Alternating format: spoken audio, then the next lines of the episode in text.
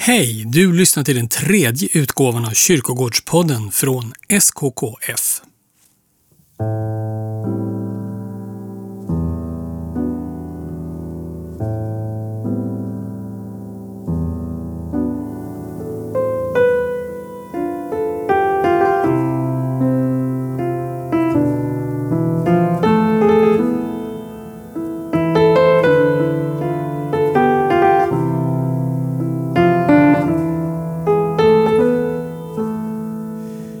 Kyrkogårdspodden från SKKF tar dig med till kyrkogårdar och berättar om det där som man inte alltid tänker på. Den här gången handlar det om den biologiska mångfalden på kyrkogården.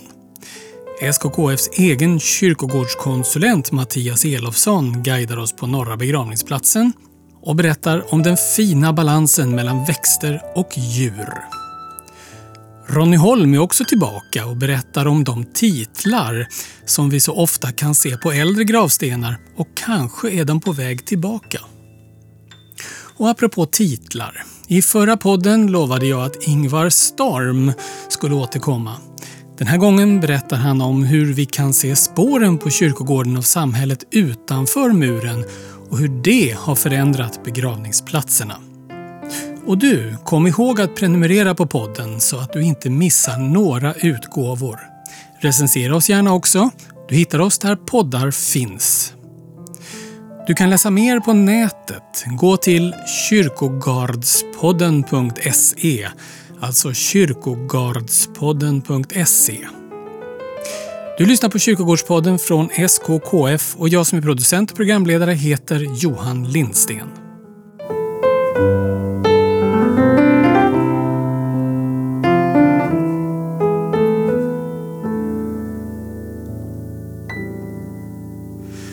Det där med blommor och bin är viktigt på våra begravningsplatser.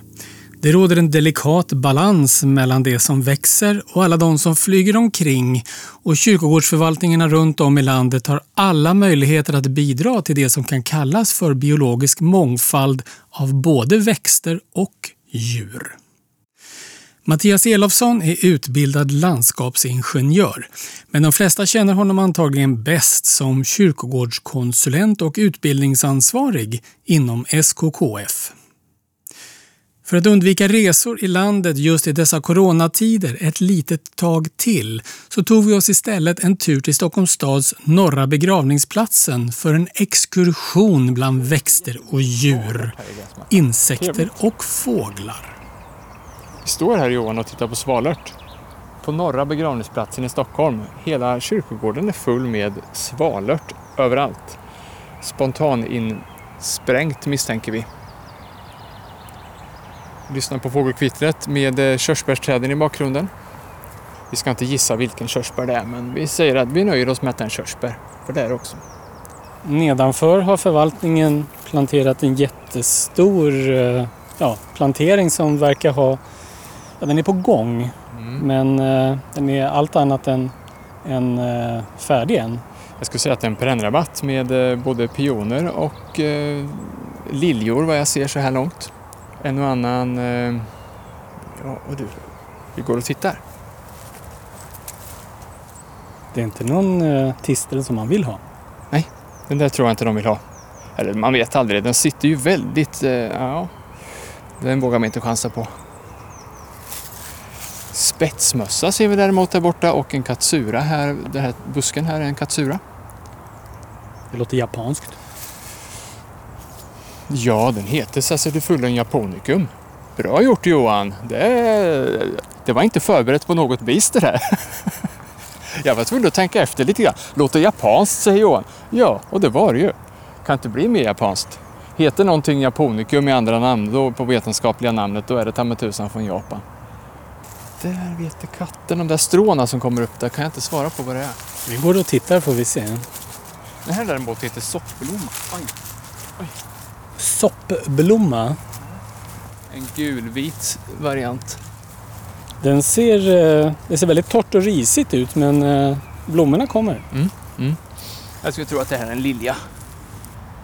Ja, ja. Norra begravningsplatsen. Mm. Stockholms stad som förvaltar den här. Ja. Eh, ganska Gul sippa, kolla! Det där är läckert. Alltså en gul vit sippa. Det, det, var, det var eh, trevligt. ovanlig. Ja, alltså den är ju lite här och var här i rabatten men eh, det är en väldigt trevlig eh, sippa. Går vi förbi ett fång med påskliljor här också. Och vitsippor i mängd. Och sen gulsipporna utanför eller innanför. Ja, det känns planterat. Absolut. Det må vara ursäktat va? Ja, absolut. Absolut. Jaha, att anlägga en sån här rabatt, vad, vad är vinsten med det? Det är en vacker rabatt med en eh, bred blomning skulle jag säga. Och det ger ju det som är målet. En en vacker yta men också biologisk mångfald och mat åt våra eh, insekter som är så viktiga i kretsloppet. Så att eh, det är mycket en win-win situation skulle jag säga. Om du tittar på humleblomsten där borta så har faktiskt den den är döpt efter tagit plats. Ja exakt, en humla, en humla där. Trevligt. Ja. Vad är det blå som växer bakom där? Min kvalificerade gissning säger Fiat Gay. Väldigt vacker blå färg. Ja, och eh, tillsammans med eh, de gula sipporna var det ju en väldigt eh, trevlig kombination. Mattias Elofsson, Ja. kyrkogårdskonsulent på SKKF. Mm. Eh, Du har tagit mig till Norra begravningsplatsen här för att du vill berätta lite grann och kanske också inspirera förvaltningar runt om i landet till hur man kan tänka runt biologisk mångfald. Vad är det du tror att vi kommer att hitta här på Norra idag? Jag tror vi kommer hitta väldigt mycket växtlighet, varierande slag. Stora äldre träd hoppas jag vi kan hitta. Eh, mycket alléer som är väldigt viktiga för naturlivet och som är skyddade också. Ja, en varierad natur tror jag vi kommer hitta här.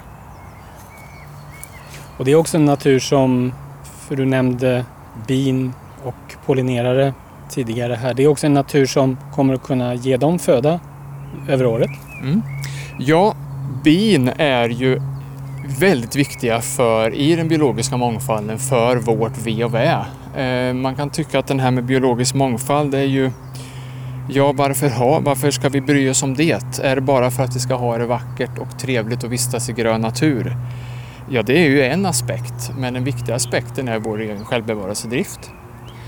Eh, utan eh, våra insekter och våra pollinerande insekter framför allt så eh, kommer vi inte ha mat på bordet.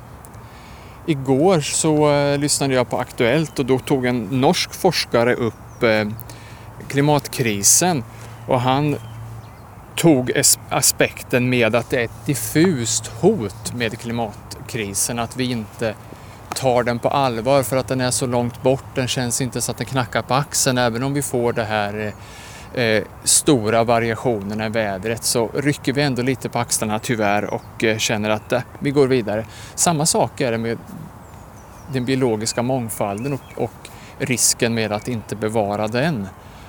Att man kan ta det för givet att vi ska ha mat på bordet. Vi behöver bara gå till valfri mataffär och så det, handlar vi det ju. Men eh, utan våra pollinerande insekter så eh, får vi varken äpplen eller fläskkotlett i slutändan. Så det är en väldigt viktig självbevarelsedrift för att vi ska kunna fortleva som art, människa. Därför måste vi vår- värna den biologiska mångfalden.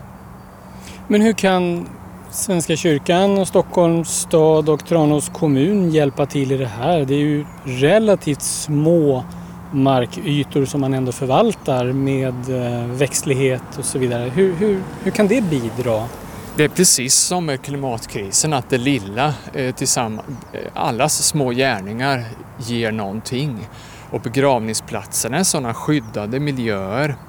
Så eh, här kan man verkligen få, få till och få långsiktig förvaltning av de gröna ytorna. Och de är skyddade ur flera olika lagstiftningar och kommer så förbli. Så det är det är verkligen gröna oaser, våra begravningsplatser runt om i Sverige. Parkerna är ju också såklart en del av den sammanhängande grönstrukturen i, i, en, eh, i en stad. På andra sidan motorvägen är det vi Hagaparken som, bara, som inte binds ihop. Den korsas ju såklart, kyrkogården och Hagaparken. Men eh, de sitter ändå delvis ihop i någon form av grönstruktur. Så att det är den här sammanhängande gröna lungorna som vi behöver i städerna. Ska vi röra oss vidare? Ja, jag tycker vi går vidare. Här går vi förbi en, eh, en alm. Trevligt med eh, fortfarande kvarvarande almar. Det är några, några till här runt omkring. Det är en hel allé bort här ser vi nu. När vi talade tidigare så eh, tog du upp träden som eh, parkens motorväg. Hur tänkte du då? Motorväg var väl att ta i. Sa jag så? Det sa jag säkert om du säger så. Men eh, alléerna är ju trädrader eller alléer, kärt barn har många namn, är ju skyddade biotoper i, i, i, eh, i den yttre miljön. Den får ju inte tas ner utan tillstånd från eh, Länsstyrelsen. Och de är ju skyddade för att de är transportleder för eh, djur av alla de slag. Det är en skyddad, eh, en skyddad miljö som de kan transportera sig i från plats till plats. Binder ihop andra, andra gröna ytor som en, eh, som en väg helt enkelt för, eh, för djuren. Belyst också då väldigt mycket från alla håll om det är eh, eh, till skillnad från eh, träd i en, eh, i en skogsdunge som inte är belysta på samma sätt så blir ju en trädrad, en allé exponerad på ett helt annat sätt. Mm.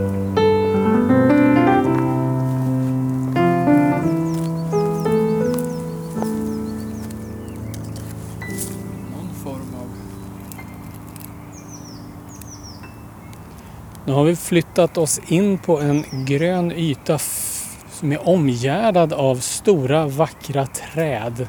Du fingrar på ett löv, vad är det för mm. någonting? Eh, ett gäng med vanliga ekblad, Quercus robur, vår vanliga skogsek. En, eh, ja, våran pampigaste växt skulle jag säga. Oerhört värdefull och eh, det finns, man brukar säga att en ek växer till i 200 år, lever i 200 år och dör i 200 år. Sen kan vi öka det där till 3, 3, 300 såklart. Det finns ekar som är närmare 1000 år gamla. Men eh, de ekar som finns ska vi vara väldigt rädda om och bevara för de, de hyser så många andra värdarter. Eh, så att, eh, och eh, de ger möjlighet till hålrum, de bohål och mat åt både insekter och fåglar. Så att oerhört värdefulla individer. Vi ser ett litet hål här borta på en av träden. Och ek är en sån kraftig, alltså den tål ju en tålig växt som vi ska vara väldigt måna om att en begravningsplats ska, ju, ska det vistas folk på. Så vi måste ju ha säkra träd också. Eh, och där vill jag slå ett slag för en skrift som heter Fria eller fälla. Eh, utgiven tillsammans med Naturvårdsverket, Riksantikvarieämbetet, eh, Trafikverket har varit inblandade, Svenska kyrkans arbetsgivarorganisation och eh, Föreningen Sveriges sjukvårdschefer. Nu får de som ursäktar om jag glömt någon där, men det är en skrift som har kommit i två variationer senaste åren. Eh, och den hjälper, det är en vägledning för träd i offentlig miljö. Den ger, som det heter, då, en vägledning för hur, om man ska fria eller fälla. Och den, den ger förvaltaren en avvägning mellan både det sociala, det kulturella, naturvärdena och säkerheten med ett träd. Så att det inte bara är säkerheten utan man måste ta in alla aspekter i bedömningen av ett träds bevarande eller inte. Men just de här ekarna som vi står runt omkring här och vi har även en tall här i ryggen. Min snabba bedömning här är att de ser alldeles utmärkta ut. Där har vi en bok också förresten. Mm. Ja. Om eken bara, den har ju inte bara ett kulturellt värde i, i eh, mytologin och så vidare finns den ju. Eh, men den har ju också ett värde även när den är död, tänker jag. Mm. Den, du nämnde det, 200-300 år kanske, mm. att växa, mm. att vara och sen att dö. Mm. Mm. Det här att dö, det är ju kanske viktigt då när det kommer till insekter och, och andra former mm. av djur som då kan leva runt ett fältträd. Ja, vi har ju ett begrepp som heter död ved. Det handlar ju om eh, en nerfallen gren, en, ett träd som måste tas ner men som ändå kan placeras eh, kvar på platsen för att ge eh, det här nedbrytbara trädet som kallas mulm som då eh, insekter lever i och eh, eh, fåglarna hittar insekterna som finns där så vi har ett, ett, ett bra kretslopp. Och just ekens, eh, det finns som jag sa innan så finns det väldigt mycket art, jättemycket arter knutna till eken. Eken är en form av värdväxt, eller den är en värdväxt. Så att eh, bevara dem och eh, går en gren av, lägg den någonstans där den kan placeras. Det är mitt, ett av mina heta tips. Då kommer ju naturligtvis någon ha åsikten att eh, vad skräpet det ser ut på kyrkogården. Det ligger massa grenar här och en halv stam och lite annat. Hur ska man berätta att det här faktiskt finns en finess med? Då kommer informationsbroschyren, informationsskylten och församlingsbladet med i bilden. Att tala om vad man har för värden på sin kyrkogård och varför man gör de olika åtgärderna. Bredvid den här stocken är det naturligt med en informationsskylt. Vill man kan man, eh, man kan hjälpa naturen på traven. Det behöver inte vara så värdefullt som en eh, eks nedfallna eller borttagna gren. Det kan även vara något annat nedtaget träd som man kan låta ligga kvar på plats. Och så kan man borra hål i den för att på så sätt göra en form av eh, hemgjord insektsholk. Insektsholkarna är ju ett bra inslag att sätta upp på kyrkogårdarna och övriga grönytor också för den delen. Det blir ju boplatser för eh, ja, vildbina bland annat. Ska vi röra oss ja, från ja. löven och mot barren, de stickiga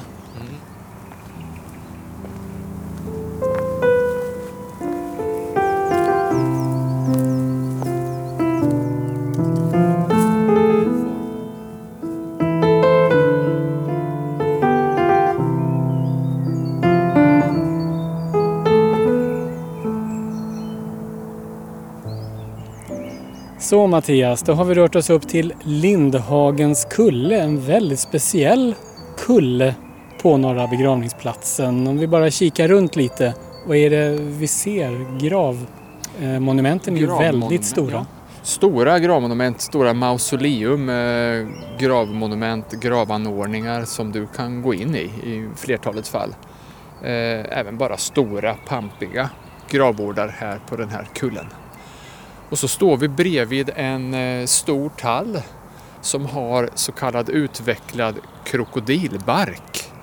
Det är bark som har bildat långsträckt, långsträckta barkformationer som då eh, associationen ser ut som krokodiler mer än eh, de korta barkbitarna som vanligtvis är på just vanlig skogstall som vi har i Sverige det är djupa fåror mellan ja, de här långsträckta ja. barksjoken. Absolut, de är riktigt kraftiga. Eh, och det här är en indikation på att tallen är extra värdefull ur biologisk synvinkel.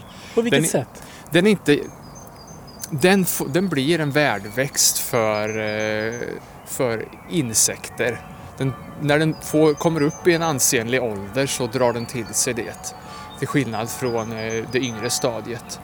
Eh, just den här trädet är inte över en meter, har inte en meter i diameter. Det ska mycket till för att en tall ska, ska bli så stor. Men det är fortfarande ett stort träd och det är de stora träden som vi såklart som hyser de största värdena. Länsstyrelsen eh, definierar ju träd utifrån jätteträd. Då ska de vara en meter i diameter och då är de extra värdefulla. Eh, sen har vi mycket gamla träd och då pratar vi just för ta gran, tall, ek och bok så är det äldre än 200 år. För övriga träd så pratar man om äldre än 140 år på mycket gamla träd. Sen pratade vi tidigare om bohål och liknande som är värdefullt för träden. Eh, såklart som skydd för eh, fåglar. Och eh, bohålen blir ju ingångar också för eh, eh, insekter att komma in i trädet. Sen är det väldigt viktigt att vi har uppsikt på våra träd som jag tidigare sagt så att vi inte får osäkra träd på vår kyrkogård för vi har besökare här. Det tål, det tål att nämnas mer än en gång. Och där är trädvårdsplanen antar jag väldigt viktig så att vi vet dels vad vi har, ungefär mm. vad det är för skick och hur de också ska tas om hand om. Ja, och där en del förvaltningar har ju möjligheter, har ju den kunskapen själva. Har man inte det så måste man köpa den tjänsten av en arborist att både göra inventeringen och planen för hur träden ska vårdas. Eh, en väldigt intressant detalj här och nu är ju att eh, eh den nya momsdomen i Svenska kyrkan tillsammans, eller Svenska kyrkan och Skatteverksdomen som kom här tidigt på året eh, ger ju nu möjligheter för eh, förvaltningarna att samarbeta på ett helt annat sätt utan att lägga på moms på den aktuella sålda tjänsten. Så här kan man ju som stor förvaltning hjälpa en mindre med exempelvis trädvårdsinventeringar eller trädinventeringar om man har den kunskapen.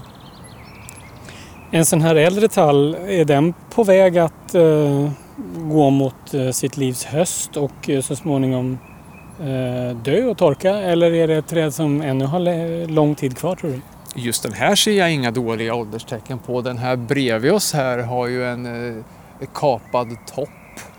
Ser ju betydligt eh, svagare ut.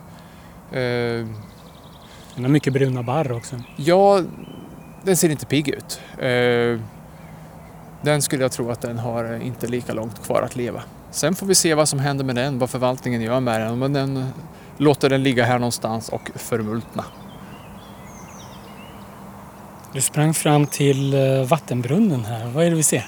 Ja, vi killgissar ju här nu Johan och jag och konstaterar att vi ser räddningsplankan för eh, ekorren som riskerar att drunkna i det här eh, vattenkaret om eh, räddningsplankan inte finns där och ligger och flyter som en, ja, nästan som en liten båt.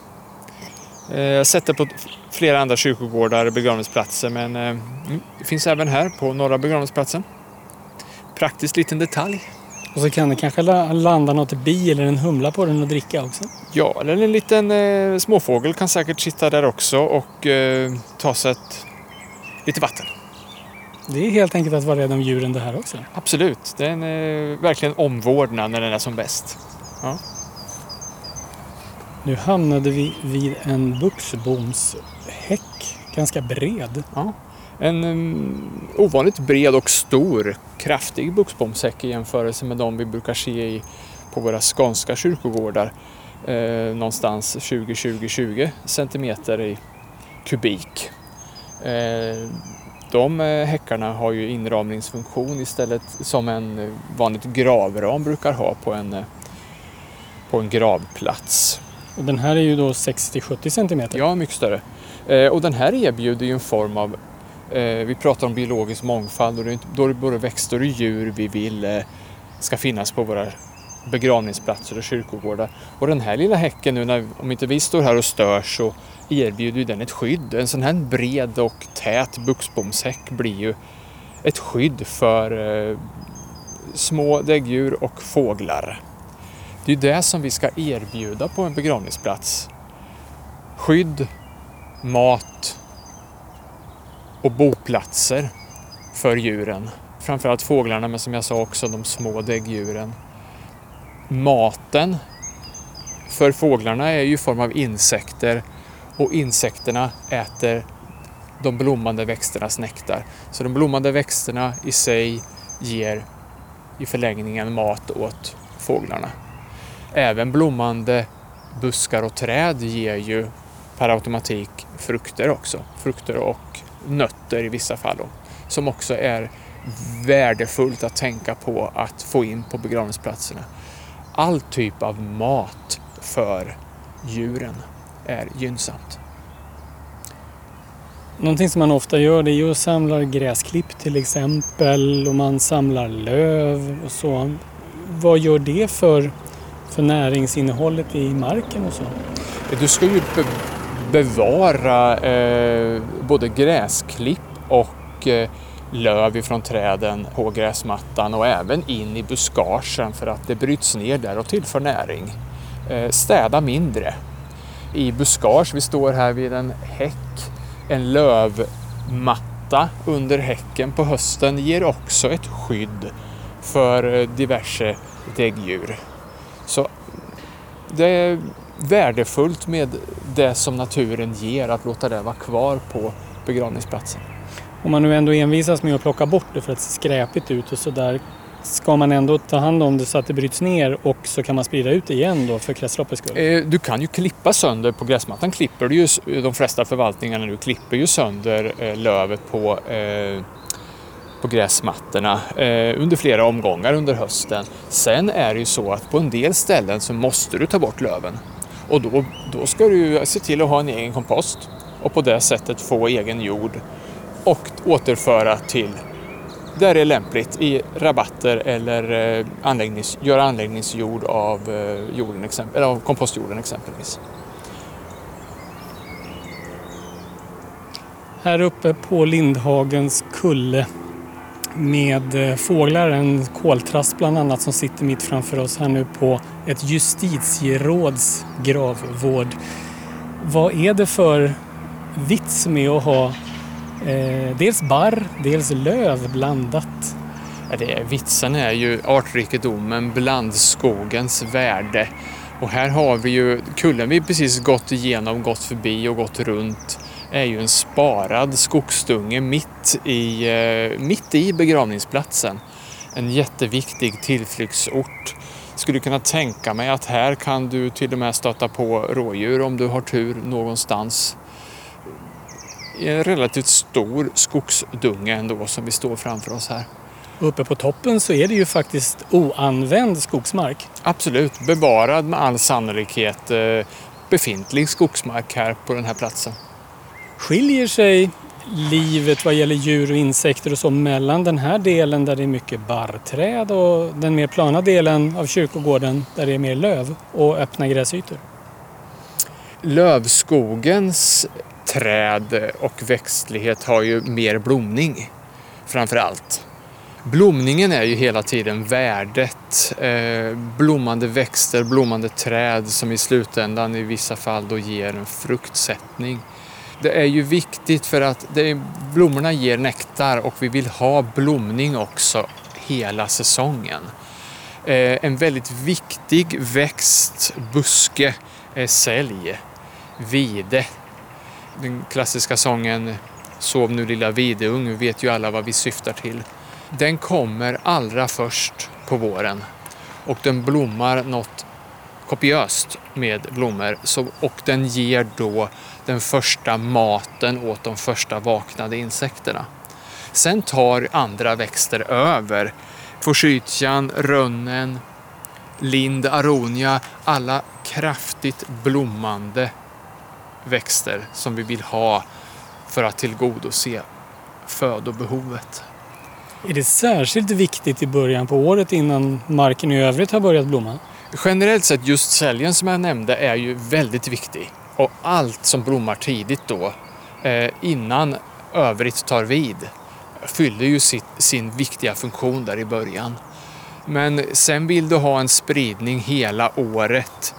Vi får senare in på, som, på våren, vi får hagtorn, slån, äpplen i alla dess former, både äppleträn, äpplen i buskform. Äpplen i buskform får ett ytterligare värde för du får det täta brynet som ger ett skydd i, samtidigt som det ger mat. Eh, brynet som sådant är har ju ett väldigt värde. Det är alltså övergången mellan fält och skog. Där i början så har du alltid ett naturligt bryn. Ljusbelyst från ena hållet skuggigt från det andra. Så därför utvecklas en tät ridå där naturligt. Och den blir som en, som en barriär från fältet in i skogen. Det är en väldigt värdefull miljö där eh, mindre däggdjur och fåglar gärna vistas. Så brynet får vi inte glömma bort. Sammanväxta, samman, sammansatta buskage fyller ju samma funktion, större buskage. Det är skyddet man är ute efter. Och allt det här är viktigt kan vi konstatera utan att eh, göra någon stor sak av det. Samtidigt så ska ju förvaltningschefen eller den ansvariga tänka på arbetsmiljöfrågor. Det är semesterlister, det är sjukdomar, det är praktiska saker. Vi fick en pandemi att slåss med. Det här blir rätt komplext med att få ihop allt det här. Hur ska vi kunna ta hänsyn till allt detta och samtidigt sköta det som lagen kräver av oss? Eh, lagen kräver ju just förvaltningen av begravningsplatsen och vad vi ska göra med den, att se till att tillhandahålla gravplatser. Men lagstiftning som skyddar även eh, de fridlysta djuren och de värdefulla träden. Så vi har en komplex arbetsmiljö i både begravningsverksamheten och i övrig parkverksamhet. Det är en svår verksamhet men samtidigt är den väldigt inspirerande, trevlig och vi gör det ju vackert både för oss själva och för allmänheten. Vi är ju allmänheten vi själva också. Och det här kräver ju kompetent personal, utbildad personal. Men kompetent personal, ja många är duktiga på väldigt många saker. Hur blir vi duktiga på att ta hand om djur och natur och det här komplexa ekologiska systemet som vi har och förvalta?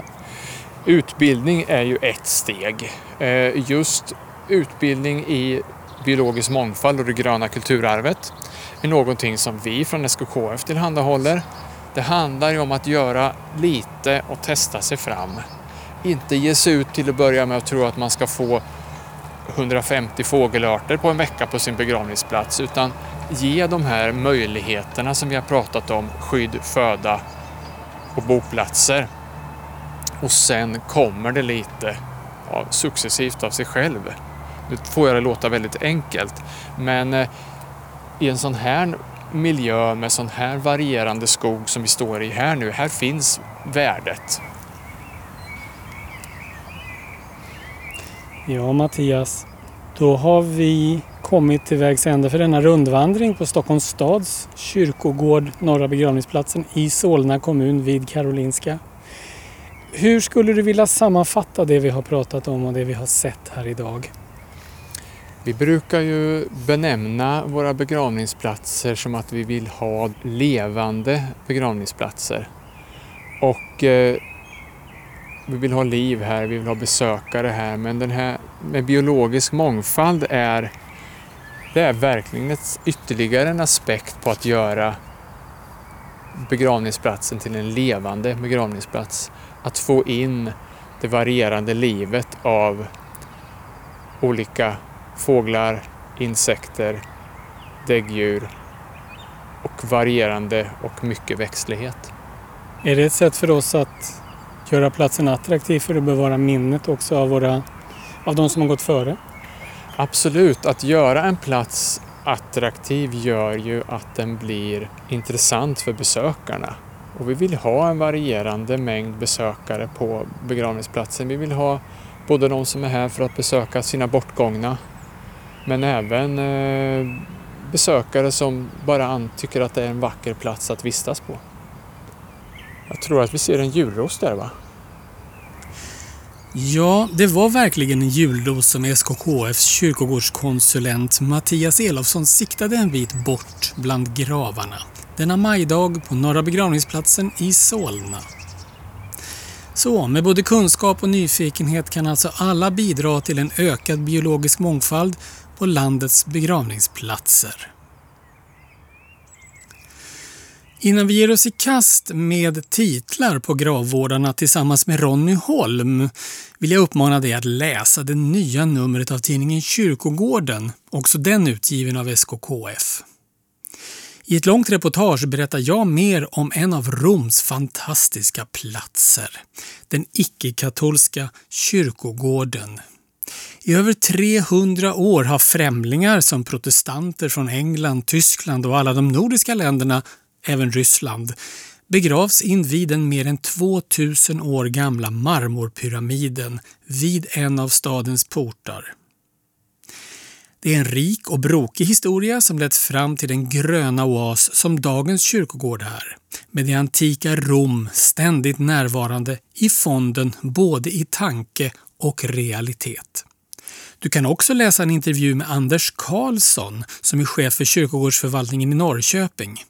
För han leder just nu arbetet med att bygga om och till hela krematoriet i staden och återställer också den vackra funkisbyggnaden till sin ursprungliga form och sitt ursprungliga skick från 1938. Det och mycket annat läser du mer om i tidningen Kyrkogårdens utgåva nummer 3 som kom i brevlådan nu den 10 juni. Om du inte redan är prenumerant på tidningen Kyrkogården kan du enkelt och billigt bli det. Skriv ett mejl till mig på redaktionen kyrkogarden.com så ser jag till att du får en tidning till dig. Alltså redaktionen kyrkogarden.com. Innan jag ringer upp Ronny Holm tänkte jag att vi först gör ett kort stopp i Vallentuna församling strax norr om Stockholm. Där är Thomas Hallberg kyrkogårdschef och han får själv berätta var vi befinner oss. Vi står ute vid eh, Markims kyrkogård och vi har tittat på murarna som eh, vi håller på att renovera. Vallentuna församling har nu under 2019 till 2021 hösten renoverat alla fyra kyrkogårdsmurarna. Vad var det för behov som gjorde att ni var tvungna att ta ett sånt stort grepp om era gamla murar? Eh, vi hade murar som eh, delar som hade rasat eh, och, och, sen så för att få full koll så eh, tog vi in konsult som har kollat rent säkerhetsmässigt runt alla kyrkogårdarna på en gång när vi ändå höll på och det visade sig att alla kyrkogårdarna hade behov av renovering Eh, där man då såg att väntar vi för länge så rasar det här och det är både en risk mot eh, miljö och människor. Eh, så att eh, det är också billigare att ta hand om det innan det har ramlat. Det här är ju väldigt speciella miljöer, mellan 600 år och 800 år gamla kyrkomiljöer. Hur eh, ser man till att man inte skadar eller fördärvar eller på något annat sätt förvränger den här miljön? Eh, med hjälp av eh, sten, kunnigt eh, stenfolk och antikvarie så har man då gått över alla murarna före och man ser till så att det som inte behövs göras, det ska inte heller röras. Och där man plockar ner i olika, eh, mycket beroende på hur trasigt det är, vilka behoven är så ser man till att när man plockar tillbaka att få så mycket av mossor och lavar att gå utåt som tidigare. Och behålla kulturkurvorna kan vi kalla dem för. Vad har det gått på det här? Eh, det kommer att landa någonstans på eh, dryga 6 miljoner, 6-6,5 miljoner när vi är klara. Det är väldigt mycket pengar för de här murarna. Det är det, men eh, samtidigt så säger man att de kommer hålla någonstans 100-150 år efter det att det här arbetet är gjort och det är väldigt många år sedan som vi gjorde någonting åt dem tidigare. Slitaget på murarna har också blivit ett annat eftersom vi har på ett par ställen så har vi grusväg som går väldigt nära och med dagens transporter med bussar, lastbilar, timmerbilar så vibrerar det ju på ett annat sätt. Så att, eh, nu har man plockat ner muren på långa sträckor och eh, plockat ur jord och lagt i ny sten på insidan så att det blir ordentligt dränerat och klarar vibrationerna bättre. Och mer om renoveringen av kyrkogårdsmurarna i Vallentuna församling kommer i nummer 4 av tidningen Kyrkogården. Och den, ja, den kommer i brevlådorna den 9 september om allting går som det ska. Där kommer jag också att berätta om buddisternas begravningsplats som nu har tagits i bruk strax norr om Arboga. Två artiklar att se fram emot alltså. Det törs jag utlova.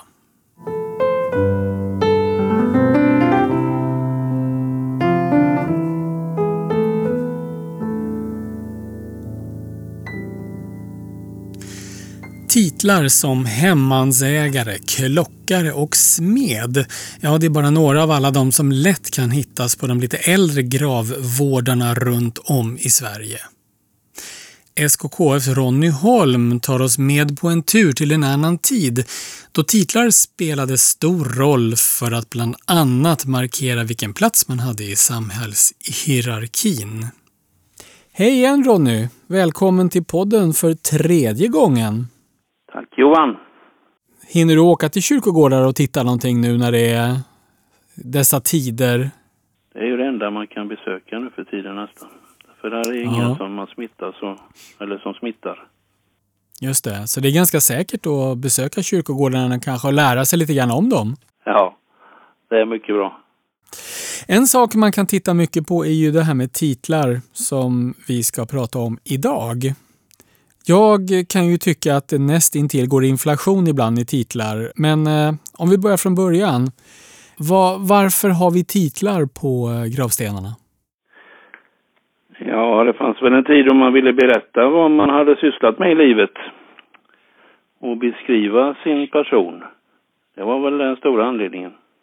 Att överhuvudtaget ha en titel, var det viktigare än vad titeln innebar?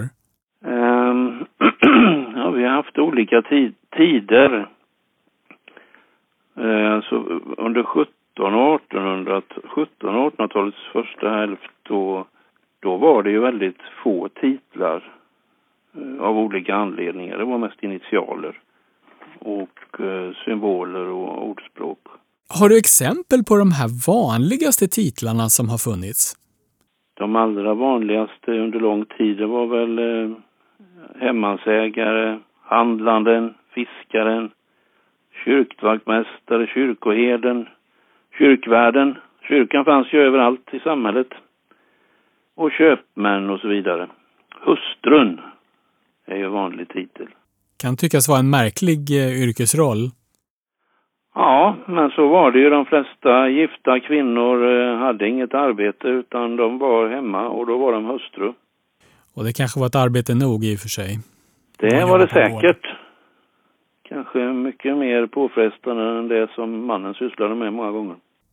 Så hemmansägare, lantbrukare och det här knutet till jorden då på olika sätt kan man säga. Ute på landsortskyrkan i alla fall kanske den Ja, vanligaste. vi pratar den tiden, eh, 18, 17, 18 eller framförallt 1800-tal och framåt, mitten på 1800-talet. Om vi för ett ögonblick bara backar tillbaka då till 1700-talet, vad, vad såg vi då? Då såg vi ju mer eh, initialer på, eh, på eh, gravvårdarna och eh, någon symbol, evighetssymbol eller någonting sådant. Och kanske något, någon liten eh, sentens. Mycket sällan eh, titlar. Från 1800 och fram till mitten på 1800-talet då, då började det dyka upp eh, fabrikör, apotekare, järnhandlare och så förstås fina titlar hos eh, adel och högre stånd. Men allmogen var ganska eh, fattigt med, med titlar. Om du skulle ge exempel på några ovanliga, lite mer udda titlar, vad skulle det kunna vara? Ja, jag har ju upptäckt på några platser något som heter Akuskörskan. Vet du Johan vad detta är? Inte en blekaste aning. Kan du säga det en gång till? Akuskörskan. Aldrig hört. Det är ju fint med franska på en eh, viss tid i början på 1900-talet i Sverige. Och eh, kommer från eh, franskans förlösa. Så det här var en barnmorska. Och då var det lite finare att skriva accoucheurskan istället för barnmorska. Det är väl klart att det var. Det var ganska ovanligt överhuvudtaget med gravvårdar där en kvinna står ensam på vården. Först på andra delen av 1800-talet som kvinnor kunde ha yrken.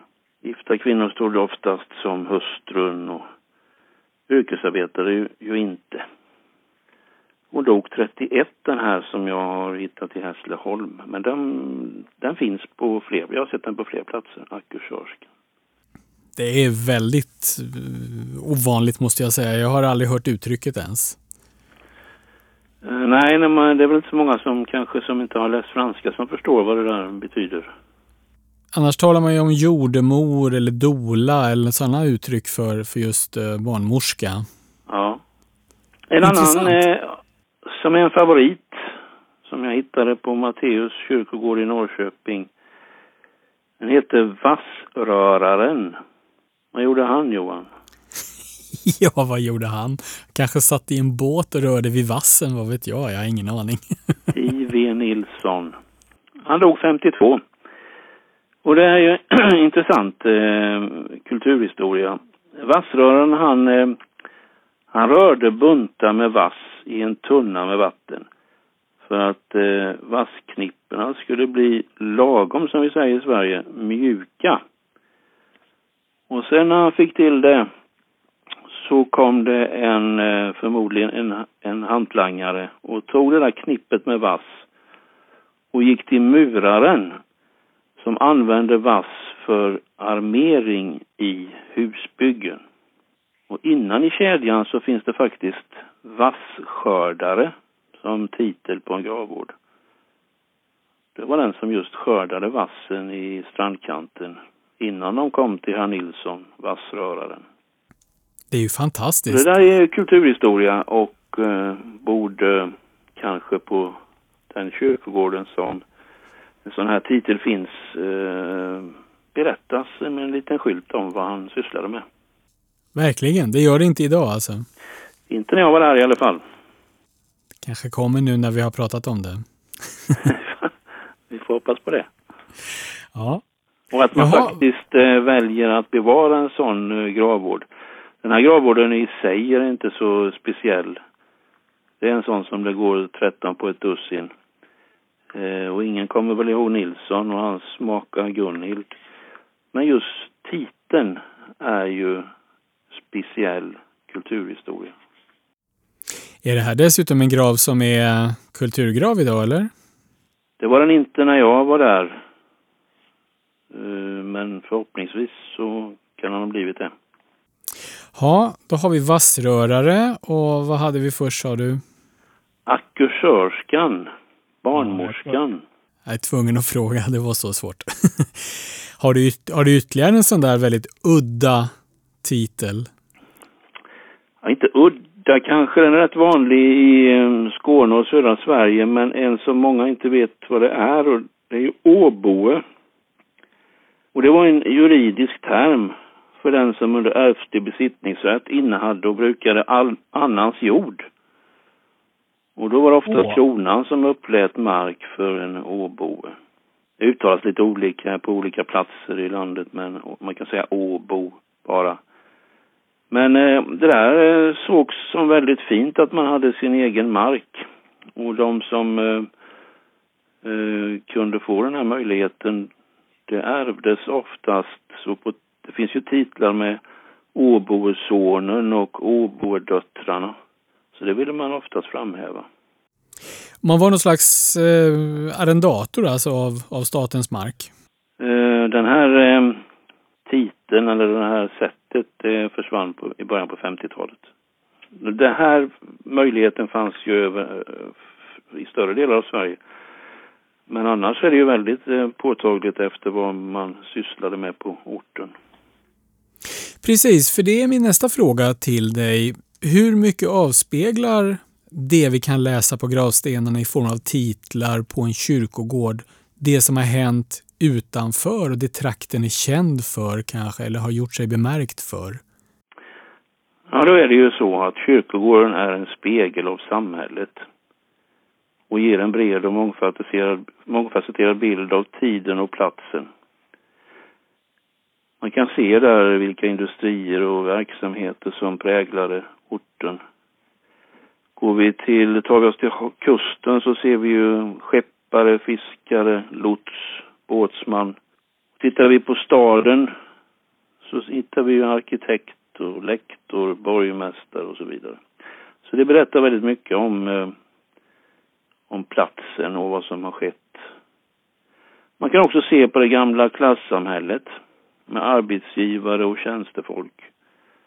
Man kan hitta häradshövding, brukspatron, lasarettsläkare och till skillnad då från hushållerskan, trotjänarinnan och gårdskaren när jag var i Oxelösund för ett drygt år sedan så såg jag många stenar där som var kopplade till metallindustrin och järnverket som ju finns där. Det var ju väldigt tydligt. Det var, det var smeder och det var maskinskötare och, och maskinreparatör och det var allt mellan himmel och jord där som, som eh, virade på, på kyrkogården där. Jo, det är nyttigt att gå på eh, kyrkogården och lära sig.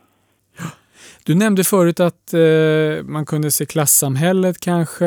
Och det innebär ju att vi i någon form sorterar människor i. Hur kommer det sig att man var så pigg på att visa det här i form av titlar en gång i tiden? Jag vill påstå att eh, det blommade ut på 1880-talet. Då kommer det nya industriinriktade samhället som medför nya titlar och nya förmögenheter att framhäva. Och då har vi också en tid då vi får fler stadskyrkogårdar istället för som tidigare landsbygdskyrkogårdar. Vi får skillnaden mellan eh, köpta gravar med påkostade vårdar och de som inte hade råd att köpa gravplatser. De fick ju hålla sig till de allmänna kvarteren. Och då var det ju enkla gravvårdar. Oftast, eller sällan, eh, ingen titel. Det kan stå mor eller far. Men på de köpta vårdarna så eh, hände det mycket med titlar. Och eh, vi har ju också på den tiden, precis där, slutet på 1800-talet, då vi får kataloger för gravvårdar där man kan välja olika typer i sten och i gjutjärn. Och då exploderar det här med, med både fina gravvårdar och eh, titlar. Om man drar det här lite längre fram då, in på 1900-talet. Det här med titlarna försvinner ju. Vad är det som gör att de försvinner, tror du? Ja du, det kan nog vara många olika faktorer men redan på 20-talet så fanns det en diskussion om att texten på gravvården ska vara diskret, tyckte några förståsigpåare. Sådant som ordnar och titlar var oviktigt, tyckte man. Andra tyckte tvärtom. Då tappar ju kyrkogården intresse och innehåll, ansåg man. Och eh, jag vet att den här diskussionen startade på 20-talet, men sen tar det lite tid. Och så kom andra världskriget. Och eh, jag vill påstå att eh, på 50, 60, 70, 80-tal blev det definitivt eh, färre titlar. Och 70-80-tal så ser man ju väldigt många där det bara står ett efternamn och familjegrav. Och det var väl eh, vissa som föredrog ett just eh, tidsideal där att det inte skulle vara så märkvärdigt utan det räckte med att man talade om att familjen Nilsson låg där. Det fanns väl många familjer Nilsson på den, i den orten, tror jag. Ja, det var en tråkig tid. Det var en tråkig tid, ja. det är lite själlöst kanske när det blir så anonymt att eh, det bara är Nilsson, Karlsson och Larsson och Lundström, möjligen jag så småningom, som ligger där. Eh... det var väl en vanlig inställning till att inte framhäva sig eh, som dominerade under 60, 70, 80-tal. Jag tror att det avspeglar även kyrkogården. Alltså i samhället i stort försvann ju det här med, man skulle ju vara du och bror med varandra på ett helt annat sätt från 60-talet och framåt. Vi började dua varandra med Bror Rexed på Socialstyrelsen till exempel som en föregångsperson i detta. Där han kallade till sig hela personalen och sa att från och med nu är jag bror med alla. Och så tolkade man det väl som att det även handlade om du då. Att man kunde dua myndighetschefen, det var ju oerhört revolutionerande. Men det där spreds ju i samhället sen och blev ju den så kallade du-reformen av det där och den lever vi möjligen i fortfarande då. Men eh, vad jag då tänker är att eh, den här när man försökte göra sig av med de alltför stora olikheterna mellan olika samhällsgrupper då så kanske det här med titlarna inte blev så viktigt heller. Att man, titeln kanske till och med blev ett ok i ett sådant arbete. Det där är ju vad vi som har jobbat med det här under lång tid eh, bara spekulerar i. Det skulle vara väldigt intressant om någon forskade i den här tidsepoken. Vi får ta det vidare får vi se vad som händer om vi hittar någon intressant person som kan berätta mer. Men du, utan att kunna föra det i bevis på något sätt, men jag har en känsla av att titeln har eh, vad ska vi kalla det för, lite grann av en renässans. Alltså det är oftare att jag nias i butiker numera till exempel när jag går in och handlar någonting. Då är man ju inne på, i kanten på det här med titlar. Eh, har du sett eller har du hört att titeln även är på väg tillbaka in på kyrkogården i någon mån? Det tycker jag definitivt. Det är en förändring till det bättre har skett där. Och mm. det beror nog på eh, skulle jag tro på den ökande individualiseringen i vår tid. Den påverkar även gravvårdarna, där man vill uttrycka vem personen var i livet. Det har blivit allt vanligare. Det ser vi både i begravningar och på kyrkogården. Vanliga, alltså eh, gravvårdarnas, eller ja, sånt som man kan se på de senaste 20 åren, det det är exempelvis långtradarchauffören har jag sett någon och Bayern-fans, alltså fotbollsfans, där man skriver till och med sitt eget medlemsnummer på gravvården. Så eh, en renässans för eh, titeln med andra ord, så småningom? Ja, titel och symboler och eh, ja, bilder på vad man eh, borde ha arbetat med, men framförallt, framförallt tycker jag nog eh, hobbys och fritidsintressen. Varför är detta bra, om vi ska avsluta med det? Varför är det bra att det kommer tillbaka på våra gravvårdar? Ja, det berättar ju mycket mer om vilken människa det är vi står och tittar på, på dess gravplats. Och det kan vara intressant, tycker jag, att eh, se vad människor har hållit på med och, och uh, vilka de var. Ja, det återigen, det speglar samhället i, ur olika tidsepoker. Jättespännande! Då är det bara att ge sig ut och vika söndagarna den här sommaren till att gå på titeljakt. Ja. Jag tackar dig för den här gången och sen så blir det väl sommar och sen återkommer vi efter sommaren så får vi se vad vi ska prata om då. Ja, tack själv.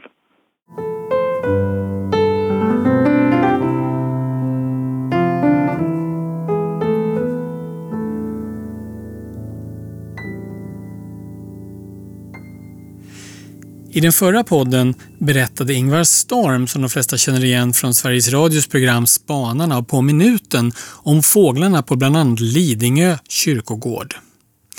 Det samtal som sen fortsatte knyter an till det som Ronny Holm precis talade om, samhället och hur det sätter sina spår på landets kyrkogårdar i allt från titlar till gestaltning.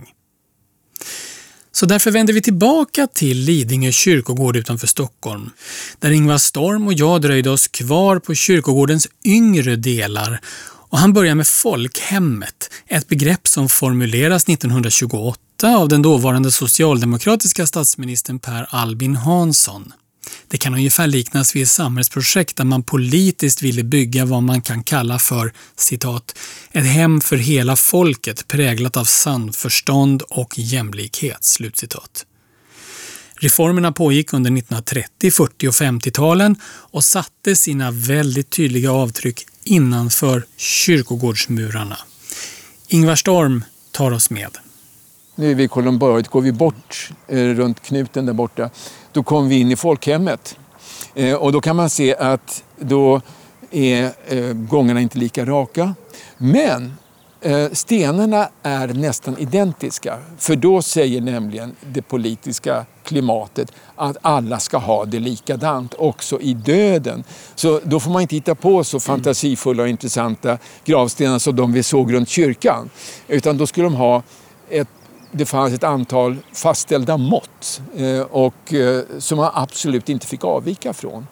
Eh, där var all individualitet utplånad. Av någon outgrundlig anledning så var man väldigt rädd för personliga uttryck och, och egna idéer. Och det kan man se, det ser ganska tråkigt ut. Eh, det är jämställt så det räcker, eh, men jag är inte säker på att det är särskilt trivsamt.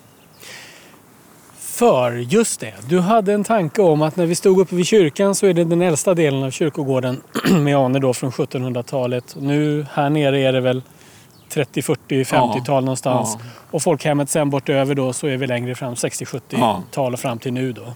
Ja, ja. Och att det, karaktären på kyrkogården förändras ganska mycket. Ja, alla kyrkogårdar i landet, inte alla, för att en del kyrkogårdar på landet i de delar av landet, och de är stora, eh, som har varit avfolkningsbygd. Mm.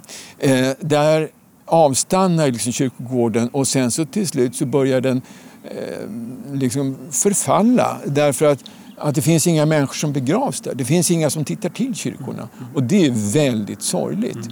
Medan däremot andra orter, alltså framförallt städer och större orter, centralorter, deras kyrkogårdar expanderar. Och det sätt på vilket de expanderar motsvarar arkitektoniskt och inom form av stadsplaneringssynpunkt också idéerna i, för det levande samhället, orten som helhet. Eh, så att de där speglar varandra väldigt bra. Man kan säga att det är lite grann med, med kyrkogårdarna som det är med så mycket annat, att de präglar sin tid, de speglar sin tid. Som modet speglar sin tid så speglar också kyrkogårdarna, fast med ett längre tidsintervall, eh, sin tid på gott och ont. Och när vi har passerat folkhemmet och kommer in i den mer moderna delen, nyare delen, vår egen samtid, då kan vi se att där är det mycket mer tillåtande. Eh, där kan man se influenser ifrån eh, olika typer av, eller olika invandrargrupper eh, som är kristna men har en lite annan kristen tro än vår, andra begravningstraditioner. Och då syns det där också. Och då blir det faktiskt intressantare eh, och eh, roligare och mera individuellt. Där, då får vi, där kommer nya influenser som är, är spännande. Jag tycker det är en väldigt intressant tanke just att kyrkogården blir lite grann av en spegling av vår tid. Sådär. Ja. Man ser det inte särskilt tydligt kanske men som nu när du nämner det så syns det ju. Ja, det gör det. Och eh, precis som eh, alltså kyrkogården expanderar i de orter som urbaniseras starkt och växer väldigt starkt. Eh, så utökas ju områdena precis som förorter kring en stadskärna. Va? Eh, så att det är precis samma, man kan se många paralleller där. Eh, och just idéerna om menar, när vi tittar ut över den här minneslunden och parklandskapet och så här, eh, så eh, hade det här aldrig kunnat finnas för 150-200 år sedan. Va? Utan det här avspeglar lite grann de här nya tankarna från Skogskyrkogården. Att, att eh, kyrkogården kan vara en plats för kontemplation. Eh, och, eh, och då ska också landskapet ge oss de möjligheterna. Eh, man skapar ytterligare dimensioner åt eh, kyrkogården. Eh, där Mm, alltså marken, platsen, precis som kyrkan ska gestalta eh, en tro, tankegångar eller åtminstone ge möjlighet för att tänka något annat än de ganska futtiga vardagsnormer eh, som vi styrs av i vanliga fall. Som handlar om arbete och lön och konsumtion och ekonomisk tillväxt och alltihopa det här. Som i grund och botten kanske inte är vad vi tror att livet borde bestå av helt och hållet. Vi kanske vill ha något annat än bara ett lönekuvert och eh, möjligheten att avancera på ett ganska tråkigt arbete. Mm. Eh, för att det här är platsen för de långa perspektiven, bakåt och framåt och framförallt existentiella frågor eh, som är, är någonting helt annat än vad vi sitter och grubblar över när vi läser Metro i tunnelbanan. Ja, det var Ingvar Storm som satte in kyrkogården i ett bredare sammanhang av samhällsutvecklingen i Sverige.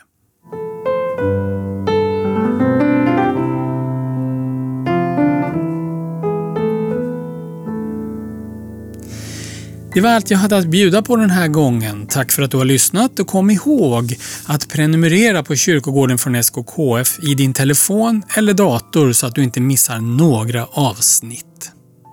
Läs även mer på webben, kyrkogardspodden.se, alltså kyrkogardspodden.se. Och läser du inte tidningen Kyrkogården ännu så kan det vara dags att börja göra det. Har du den inte på din arbetsplats så skriv ett mejl till redaktionen snabela kyrkogarden.com Alltså redaktionen snabela kyrkogarden.com så skickar jag en tidning till dig. Du får också gärna gilla och recensera podden. Det är alltid värdefullt att veta vad lyssnarna tycker om det vi berättar om. Därmed tackar jag för mig. Jag heter Johan Lindsten. På återhörande nästa gång.